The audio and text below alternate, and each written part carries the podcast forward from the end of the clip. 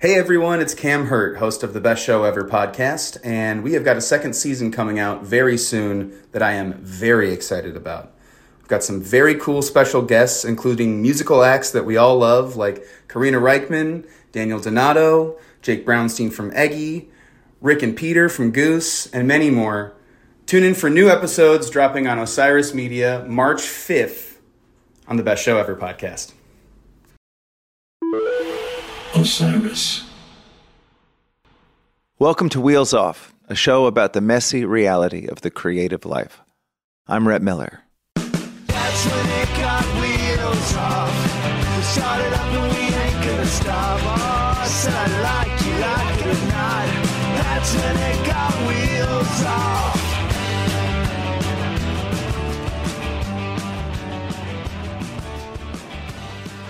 Sam Hollander is someone whose name you probably don't know, but you do know his work.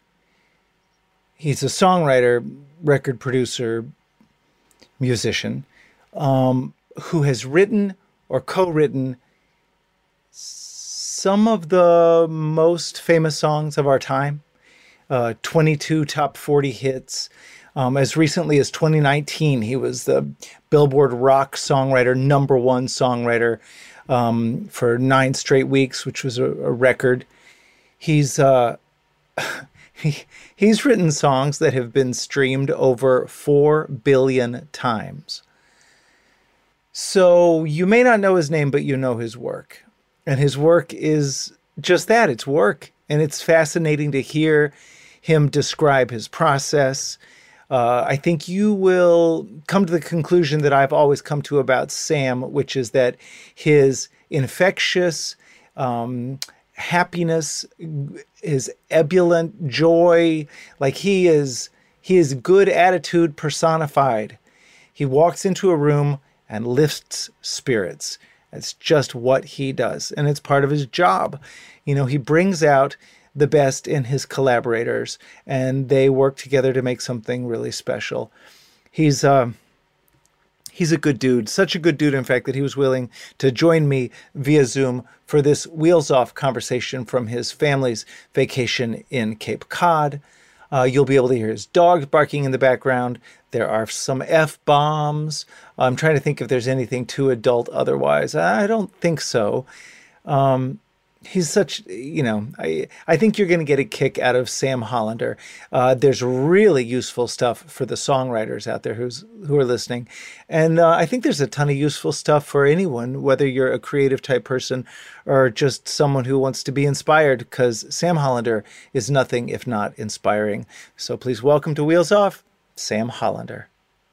Welcome to wheels off sam hollander. Thank you so much for joining me Ah, hello, my brethren. It is truly an honor. I, uh, glad to be here, my man. Uh, for the edification of our listeners, from where are you joining us? Um, I would be in Cape Cod, Massachusetts, and uh, I'm currently hiding here, and I don't know if I will be returning. So this could just become home, and we'll call it a day. Oh, that's awesome. And uh, it seems really beautiful right there. So I'm glad you're getting a vacation. I'm getting a vacation. Uh, I have uh, mouthy dogs who have tons of content, so and a child as well. So expect sort of little interruptions and flourishes, and just you know, don't. I hope it doesn't affect our output, but uh, that's why I'm hiding and taping this in a basement where no one can find me. Well, one thing I've loved about watching your career and you know work over the years is that you seem like you work a lot, and it's uh, it seems like it comes down to a great work ethic, and you really enjoy it. I wonder what what are you working on right now, and how does it light you up? Um, let's see. I've been doing uh, a couple things concurrently. Um, I've been working with. Uh, my career's always had this strange. Um, it's sort of a kaleidoscope of crazy where it never um, i would say it's never uh, there's never a straight path. There's always I, I, think i work best when i have disparate sort of ideas going on because i just sort of it just puts it all together. So i've been working on a book um, that i've almost completed my first book which is pretty cool um, which is about failure and fa- failing my way up the charts and sort of being uh, the 2021 Chauncey Gardiner. So it's a it's a it's a little it's a little bit of that. Um, I've been working on a TV show for the NBC networks called Ordinary Joe that will uh, premiere on Monday nights in the fall, and it's a drama. And I'm writing and producing the music for it, and it's pretty rad. I'm really excited. Um, I think it's a really sweet show, and uh, it actually starts filming this week, and so I'm just trying to, uh, get, you know, just dig into my writing down here. And then um, I've been working with Tom Morello of Rage Against the Machine, who is obviously, when you think of NBC dramas, you think Tom Morello. So, so that, that's how my head works best, though. It's like I just need one to balance the other to balance the other, and um, and uh, yeah, man. And then I spent the last couple days in Manhattan working with a kid named Joshua Bassett, who um, is a massive uh, Disney star of High School Musical, etc. And uh, uh, he's a lovely young fella, and he's super muso and talented and really interesting kid. So that was kind of rad. And I don't know, I'm all over the place, man. And then I, I've sort of adapted a new lifestyle of like intensive days, and then. Um, endless stretches of nothing, of vacation. It's sort of like I'm just trying to see what retirement feels like. I'm trying to get a handle on it and just get used to it. I'm thinking, I like this. Like, fortunately, I'm getting the pandemic washed out, you know, some of my crazy, which is great. So I feel like, yeah, I'm just dialing it down a bit and I'm spending more time just in my head in a good way. So it's been great. Yeah, that's crazy. So on Ordinary Joe, is it a musical or are you just no, creating? It's a drama. It's an interesting story. It's a drama it's sort of a, a sliding doors um, uh, situation, and uh, sliding doors maybe meets this is us or something, and it's uh, it's three parallel lives of our lead character Joe in terms of what he would have become, and one of them, you know, involves music, and that I work with that Joe, so it's the same actor. Uh, a cat named Jimmy Wolk, who was on uh, Mad Men, among other things, and truly the loveliest dude in the world and uh, everyone involved in this production is great and I've, I've done a little tv you know i dip in my, my feet into it every five or six years and then i always get freaked out and i leave because it's just such a different it's such a different paradigm and just so nutty and uh, this one so far i'm really really digging. It is truly like it could be really fun. And and he is he's such a great kid that you, you just root for him. So and he plays all three joes. So he has to carry this thing and he's awesome. So uh, it's been neat. But yeah so i'm just writing you know we're sort of writing his stuff and producing it.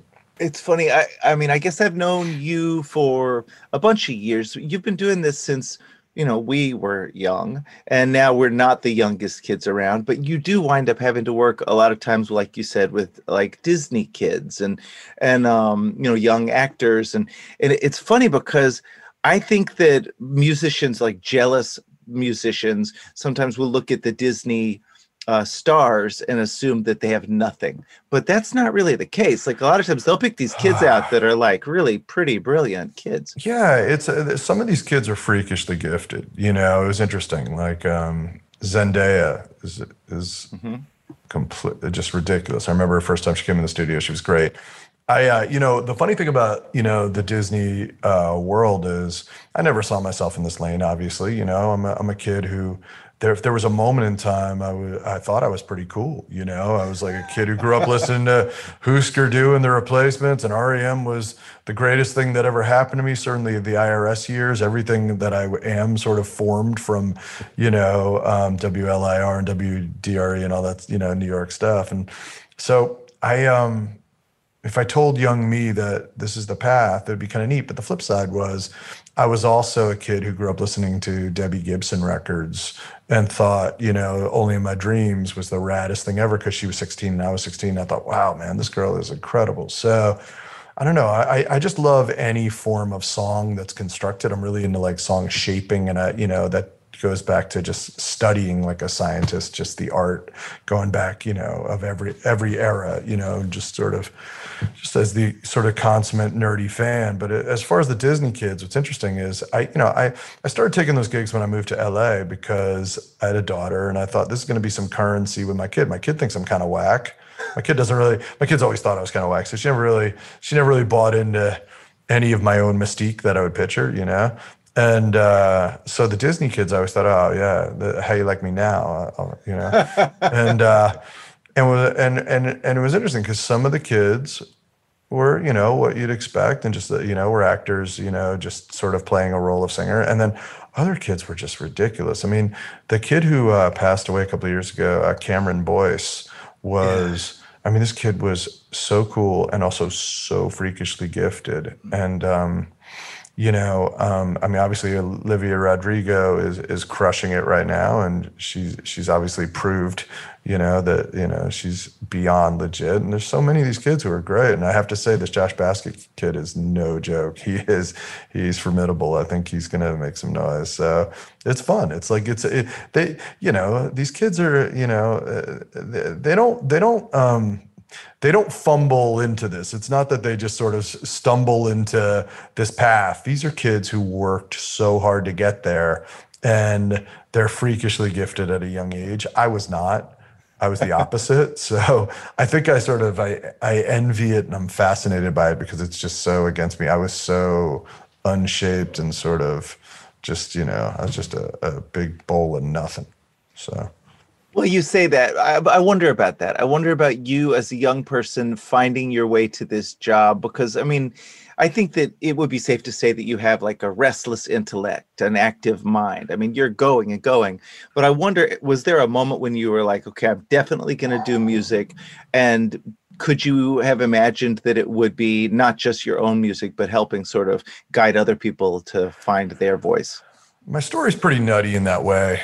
Um, yeah, my you know the the backstory that's kind of funny, and I always say this, but you know people ask about it would be you know my mom used to work with Andy Warhol, and so as a kid, um, um, there were occasions where Andy Warhol would babysit me as a little kid, and that's, that's it's really like it doesn't get bad. That's like my mic drop every day, but it's actually true. And um, they used to, you know, my mom's partner was Jed Johnson, an interiors firm in Manhattan, in like the disco sort of late Studio 54 era and they crushed it and they did all these incredible apartments and they did like magnificent work that you can sort of look online. They did vogue did a great piece on them they did um they did mick jagger's place. They did yves saint laurent like sort of like the mainstays of that culture you know?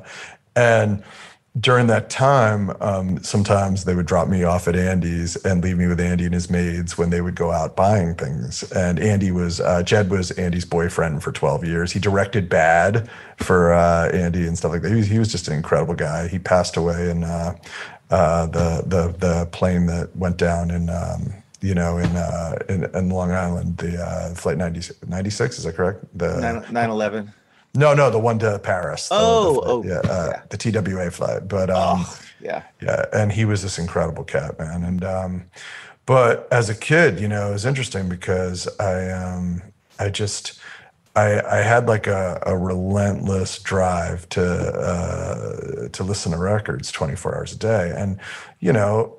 The, you know the gods gave me many things, but the gods did not give me your features, Rhett they did not give me your features. They did not give me your hair. And so at the end of the day, it was this sort of like this goofball who um, who just sat in his room all day long um, listening to music. And back then, I didn't know how to articulate it. I took, started taking guitar lessons at eight, um, quit at ten, played sports, did all this dipshit stuff. And while I was trying to figure out who I was, I was just like this, this, this sort of this lost kid. But I really knew that I loved listening to records, and I studied them like baseball cards, like super nerdy, kind of like Pinfieldian kind of, you know, just weird knowledge of trivial stuff. I, um, I, I became obsessed every genre and I spent all my weekends at flea markets buying, you know, 25 cent records, 50 cent records. And this is pre sampling. This was just to actually listen to music.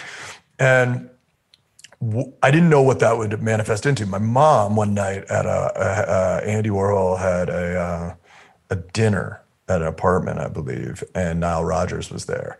And Nile uh, was seated next to my folks, and my dad. You know, my parents were both artists at, at, the core. They're super intellectual and really heady. My dad was a modern dancer who, you know, after retiring, um, was an architect with Philip Johnson for a while, and then eventually uh, was a professor at Pratt for many years.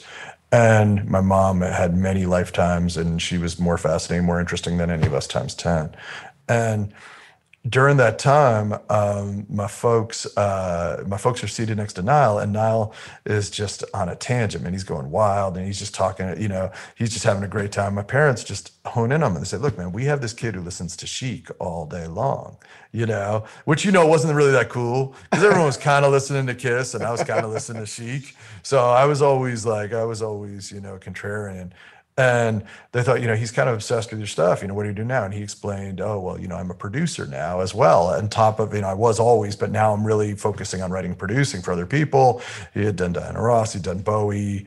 And this is right around the time he did Madonna when he produced Like a Virgin. And he, they came home and, and, and he said to them, you know, it sounds like your kid has the bones of someone who will end up as either a songwriter or a record producer. Like he just has that obsession. You don't get you don't lose that if it's really like it's in your dna so they came back they told me about this. I was uh, 14 years old and i uh, it completely fucked my skull you know? I came out of that and there was nothing left. From that point on i announced to the world that this is what i would do in my life. And you know, I, I sang in the worst band in my high school. We were a last place band in the Battle of the Bands. Always like we we perennial. We went to the Horace Greeley Battle of the Bands. We came in seventh out of eighth place. The eighth. The only reason we weren't in eighth is because the eighth place band uh, had a thirty something year old ringer on guitar who got busted.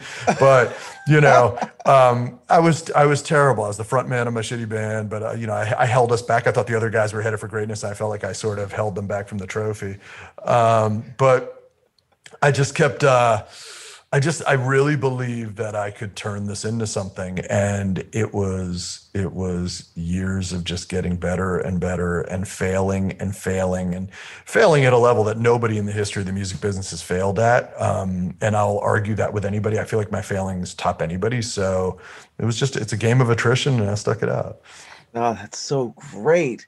So I wonder about that, especially the fact that right now you are like really digging into uh, examining, you know, what you're talking about these failures. You know, the the moments that were the opposites of the um, the, the grand successes. Now you seem like a really confident guy you i mean i know you also present as being like ah, i'm you know i'm i'm eating up with anxiety like you'll you'll say stuff like that too but to me that seems it seems like you're super confident. But if these conversations have taught me anything, it's that we all have like negative voices in our head. We all have these sort of internally generated obstacles that we have to overcome. And I wonder how you deal with those, if you've figured out any secrets that you can share. Well, I feel I, I uh, you know, it's so funny you say that. Yeah, I, I'm pretty confident. Um, I think that came with age in terms of knowing who I am um, I'm pretty at ease with who I am at this point because I can't change it. And it just sort of it, it, became what it is. There were many tough years. There were, you know, there was the year and a half of Valium every day to keep me mm. from panic attacks because I was having, you know, multiple panic attacks a day. My manager, and my wife had to take me to Cedar Sinai and they had to strap me down because I had such a debilitating panic attack outside uh, Henson outside, you know, the the the Henson recording, the old A and M building. Um, you know, I've had I, I I just I okay, sorry. Rhett. is that can we cut the does that hit you or no? I haven't heard anything. I just have to edit. That's uh somehow it, it rings at that same point. Um so I uh, there we go. Hey, I'm back. Um I uh you know what happened with me um, what, which was interesting was when you have a singular vision i dropped out of college for this right? So i dropped out of school very young. And i uh, came like i said i came from these two intellectuals. My dad was a professor and they're both ivy league and they're really heady. And i was in my house the colossal fuck up like that just goes without saying. My brother graduated college at least i didn't. And um, I had to figure it out. And because of that, I had such a, I, I really have one skill set in life. And I, I do a self deprecating thing, but honestly, anyone who knows me really well, it's the goddamn truth. I can't do anything. So I'm not particularly like a functioning human being. My wife really the bulk of our existence. And, you know, I can do things like I, I make a mean, you know, my cereal like skills are ridiculous because I can mix and match and I'm, I can make a melange that's very formidable, especially with like an oatmeal situation or a granola situation. Any of that stuff I can really compete. But outside of that, I can't do anything. I don't cook. Um, I, uh, I, I really I can't do anything handy. But sorry, I digress. But what um how I've dealt with anxieties, is that the question, et cetera? How I dealt with the voices in my head. Well, I'll tell you something. Um it's routine. I'm a big believer in routine because for a guy like me, if I go off routine, I don't come back. I stray. So um, I uh, I was at uh, here's a fun name drop for you, but uh, ten or eleven years ago, one of my oldest friends. Let's start there. One of my oldest friends. Double name drop is that like I don't know on a level of gross. I don't know where that stands if you do a double name drop, but I think I, I'm trying to really achieve the holy grail of disgusting right now. So, one of my oldest friends, who was um, in my wedding party 21 years ago, who uh, I've known since I was 21, running around the city, uh, is a guy named Jeremy Piven, actor mm-hmm. of Entourage fame and many others and he was a guy who I knew, yeah, I ran around with these guys uh, very, very young. I had this incredible experience running around with this Evanston crew of Cusack and Piven and all these guys, and they really took me under their wing. And I was the entourage in that scenario. But the Piven, uh, what I love about Piven is Piven uh, will reach out every year and just say, "Hey, man, you want to come to dinner?" And there's always an unusual person there. And I've had some of these life-altering email, and Cusack used to do the same thing. And it's like I would have these incredible meals that really altered my my thought process. And one was uh, about eight years ago. Took me out to dinner with Steve Nash. And this is before Steve Nash was the coach, the coach of the Nets. He was at the end of his NBA career. He was playing in his last couple seasons, eight or nine years ago. And uh, we went to uh, we went to dinner in the village, and Steve was, uh, you know, at this point, um, Steve was, you know, he was on the downside of the career of this Hall of Fame career, and uh, I think Jeremy asked him. Um, he said, "Look, man, how do you uh, how do you compete at this point with 18 year old kids who have such incredible athletic ability, and you're this grown ass dude is 38 or whatever, and still trying to stick in it, but you're still ridiculously quick." And and Steve said something that changed my life. He, he said, um, you know, what I do is, uh, he said he was in his third year in the NBA or something like that, and, and his numbers were plummeting. He went to see a sports psychologist. Sports psychologist said something along the lines of, "Hey, you know, you've been doing this three years. How many times have you been to Milwaukee?" And Steve said, mm, "I don't know, eight or nine. He said, "Yeah." He said, "You don't want to go to Milwaukee again." You've seen it the first time. Now, by the way, I am very pro Milwaukee. I think they're probably about to win the NBA championship. But I just remember this, and I think Milwaukee, you know, I'm paraphrasing, but I do believe Milwaukee was the story he shouted out. He said, you know, and the psychologist said, look, you know, it's very natural for athletes at this point in their careers to have their numbers begin to plummet because all the novelty and spark of being, you know, of, of, of achieving, you know, this goal that you worked your whole life for suddenly comes off when it becomes so repetitive. He said, so what you're going to do is um, during your season, when everybody else gets an off day once or twice a week, you are never going to take an off day. You're going to train every single day during the regular season. You are never take a day off, and you'll do Pilates, yoga, um, uh, uh, Tai Chi, I believe, meditation. Like there are all these different disciplines, swimming. Um, and he told us the story, and it was the craziest thing I ever heard in my life because you know, I walked out of there and all I could think of was where was it? I was sort of analyzing my own career as I walk. I was walking back through Washington Square Park, and I was thinking about it. And I've been writing with Dave Katz, uh, a really good buddy of mine for year, for years, and we'd had a tremendous amount of success for about three straight years. But I could feel the wheels coming off. Yeah.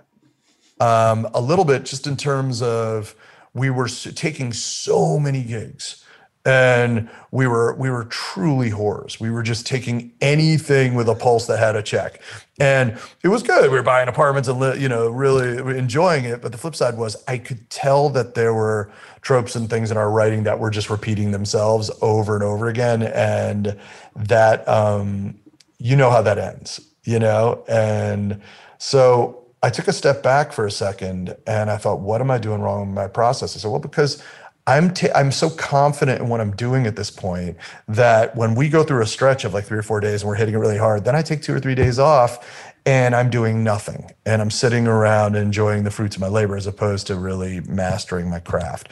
So I decided to never take a day off during a writing stretch. And the writing stretch for me historically is sort of like a, a school teacher's, right? It's like mid September to Thanksgiving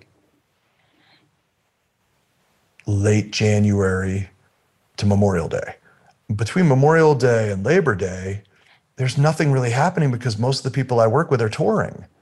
So I'm a collaborator. I don't write a lot of pitch songs. So the bulk of my songs tend to be certainly the stuff the stuff that has been successful has always been me writing with an artist. So those guys are on tour all summer.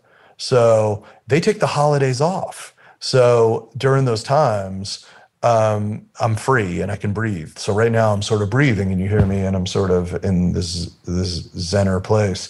But come mid September, I will go to seven days a week, um, straight through Thanksgiving, and then I'll stop. But during that intensity, what happens is the muscle is so strong. And what I do is, if I'm not in a session, I write, sit down. One day I'll do a list of titles and I'll say 20 titles today and I'll beat myself up. If something just feels hack in any way, shape, or form, I throw it out. It has to be something that feels sort of high, con- high concept and sort of is, could, could drive a narrative that I would, I would really be moved by. Um, another day I'll write voice notes where it's just solely just guitar, vocal, just humming like a verse melody. Another day I might write a, a slew of choruses.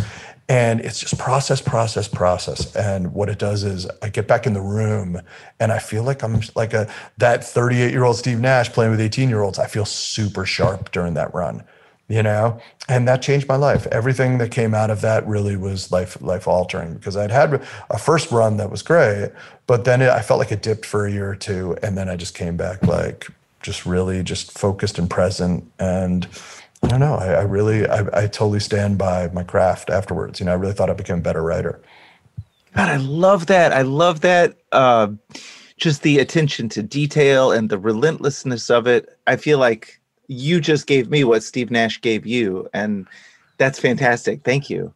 Well, it's just it's it's it, I have to say, you know, uh, there are so many lessons out there that you know ordinarily a younger me would have heard that and would have had that entire hang with him, and I might not have processed anything other than like fun little tidbits.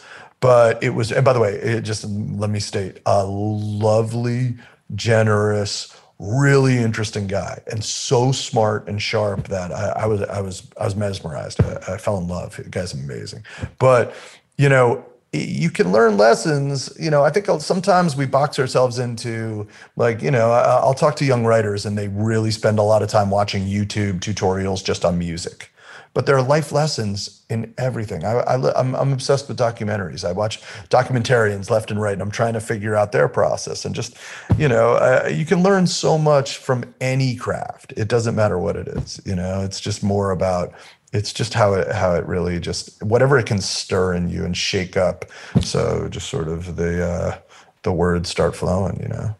Man, that's so great. But I'm also glad, I guess, that you give yourself um, permission to take a few months off here and there and go to Cape Cod, fight with yeah, your dogs. I, the summer is awesome for me because it really is. Um, I really reboot, and I also, uh, you know, use the word present. But I mean, it, it, it is so important to be present, especially as a dad. You know, like it just to, to have these moments with my with my kid, even though she doesn't want to hang out with me and she thinks I suck at this age, probably has always thought I sucked, as I referred to. That's got to shift. I, I, hope somebody out there will tell me that it gets better, but uh, you know, at 15, she's not really having it. But it's still it's awesome being around her and watching her grow and just seeing this this little person grow into like a fully formed, breathing human and. um I uh, I also you know it's it's strange like inspirational strike at strange times because I figure if I'm not chasing it during the summer and I'm just sitting back I have flourishes and, you know and it, it it's amusing in terms of the repetition during the main stretch when it's really like six or seven so five six seven songs a week whatever I'm writing.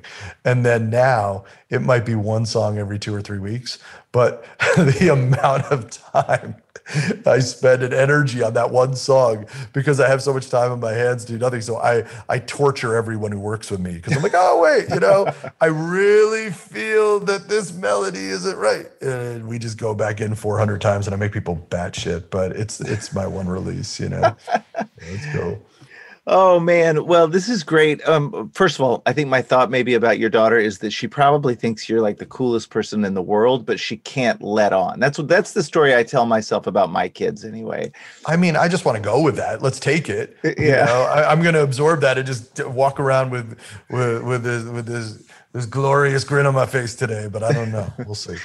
Um, so, in a moment, I'll ask you to distill this wisdom that you've been sharing with us into some advice for your younger self. But before we get to that, uh, we'll take a quick break for a word from our sponsors.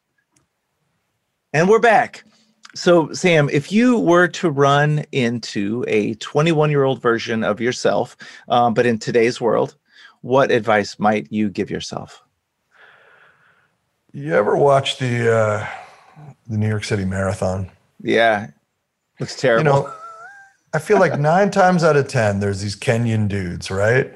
And they just slay this, right? They just their their pacing is so beautiful. It's po it's poetic. When I watch them, I think it's poetic because I obviously can't make it around my high school track. But when I watch these guys, there's such a beauty in their steps and their pacing. And I um, I always try to get into, inside their heads and wonder how did they learn to just constantly stay so even keel and there's no sometimes it's so effortless.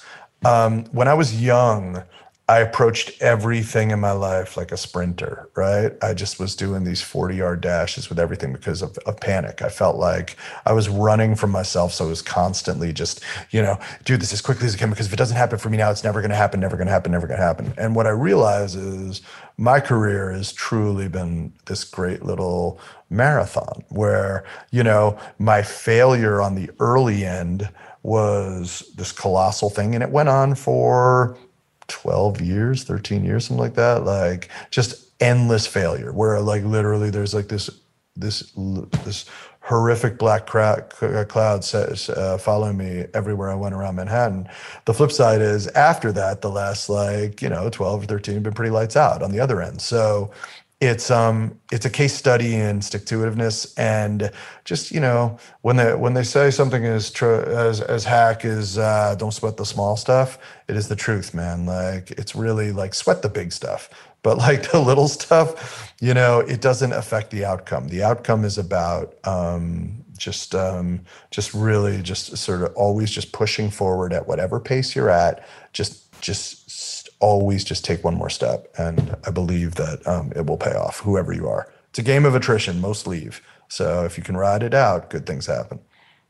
Well, it's funny. I, I love talking to you and hearing all this stuff. I feel like um, one thing that you've got going for you that is so great that I think is perhaps a good lesson um, that you're sharing with us just by being who you are is that being really positive and being like fun and happy and supportive i feel like you, when you walk into a session it probably starts off on such a good note because of who you are. I think that that's like an unspoken lesson that you've sort of shared with us today. Well i mean rhett the one thing that i, I would say and i really say this and it's not just you know for comedic uh, comedic gold but the truth is you know i know what i look like and i know um and i know my talents and i would say i am so lucky that i get to do this man. Like you know this was my dream man. This was my dream and the fact that it worked out is unbelievable but it's also it's not lost on me how absolutely lucky and blessed i am to just sort of get to do this every day and because of that i try to bring that energy into the room with whoever i'm in because um, it doesn't matter if somebody's dour or self-defeatist or whatever. Like I'm going to try to elevate the mood and just come in and be that spark. And I come in pretty high energy because it doesn't matter who I'm writing with. I've done copious amounts of due diligence, man. I mean, I have like I have studied tendencies in speech, speech patterns, sort of uh, read prior, prior lyrics going back a couple of records because I, I believe in, uh, I, am obsessed with the concept of believability when I'm writing with somebody in terms of I never want to come into a room and just shout out ideas that feel like I, I really have no knowledge of who this artist is. So before I go into it, I, I really prep. And I don't know, there's a lot of writers I would say I've, I've collaborated with who don't in terms of they believe they just come in cold because they are that skilled and they can. I don't have that same skill set. So for me, I love to become the character. And I think all of that is born from the fact that I really know I belong behind the curtain and not in front of it. So I'm not trying to compete for the attention in that way. I'm just trying to um, fulfill someone's vision, or if they don't have a vision, uh, approach it. You know, it's funny. Many years later, I ended up collaborating with Nile Rodgers, right? So we started writing songs together when I was 29. and which was just the coolest thing that ever happened at the time. I mean, you can't believe like that, you know, the you know, how that that trajectory for me was incredible. But Nile said something to me. Um, we were about to work with Donna Summer of all people, so this is like the. I mean, young Sam is like what. Chic and Donna Summer. And yeah, that was the sexiest thing to me ever. And we were about to make this thing happen. And um, Nile said to me something amazing because I didn't know how to approach it because I was just so intimidated. And he said, Look, he said, you need to approach sessions with artists like you are the consummate super fan you are. Bring that energy into the room and pitch what you think the sequel would be, right? So if they've made this movie they, many times, where do you take the sequel? That's your job. Figure out the sequel. You're the fan the fan always has ideas. If you look, man, I'm sure if I go to an old 97s chat board, you know, someplace or go to your Instagram, there are fans who are just going to give you tons of, no, this is what you should open with. Why aren't you doing this? You know, you know, well, I'm one of those kind of guys. I'm like a mega dork who like, I, just, I, I believe in fandom as a concept. I'm still like a mega fan who like hits up Stephen Bishop all the time and like all my favorite writers and just writes like, oh, just, uh, you know, I love this so much. And that's how I decided to approach it. And that that was really the game changer and that's how i really even today if i'm working with an 18 year old kid if i dig their stuff i'm i'm more excited than they are when i'm in the room because i just you know look i can't believe that uh, i'm a survivor guy man i can't believe i didn't get voted off the island you know what i mean i'm waiting for my torch to be extinguished all the time but it doesn't happen so as long as i'm in the game i'm gonna i'm gonna you know play, play a good game Oh my God. Well, Sam, this is great. I can't believe how much wisdom you've dropped in the last, whatever, 30 minutes. And I just think the world of you. And I'm so grateful that you brought the excitement and uh, just the kick ass stories and everything. This is fantastic. Thanks so much for being on Wheels Off. As a Rhett Miller fan, I have to say that the fact that I'm sitting next to a guy who was able to sit in all the desks at the office set and you know and get that love from that cast. I remember watching that with my jaw on the ground thinking man rhett miller is just very cool. I will achieve this level of cool someday. You know i i, I never got there. I did leave down the street from uh, david wallace. He was on my block. He lived on my block in la that was pretty cool he actually brought over a business card for my kid saying, uh, you know, and he wrote Dunder, he has, he has Dunder Mifflin, uh, Andy Buckley's got Dunder Mifflin uh, business cards that he gives out to people. Amazing. And it was a David Wallace card. He said, Joey, we're hiring, please call.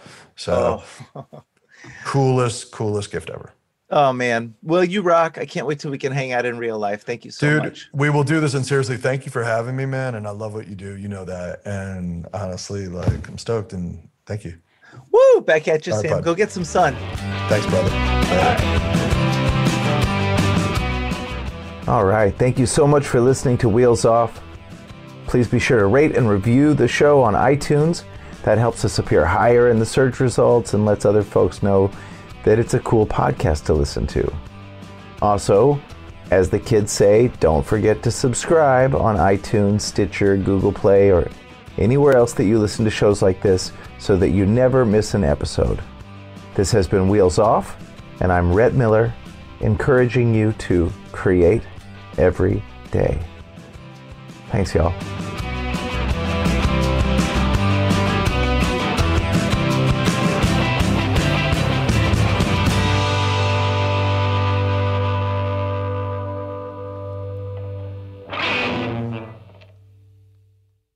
Osiris.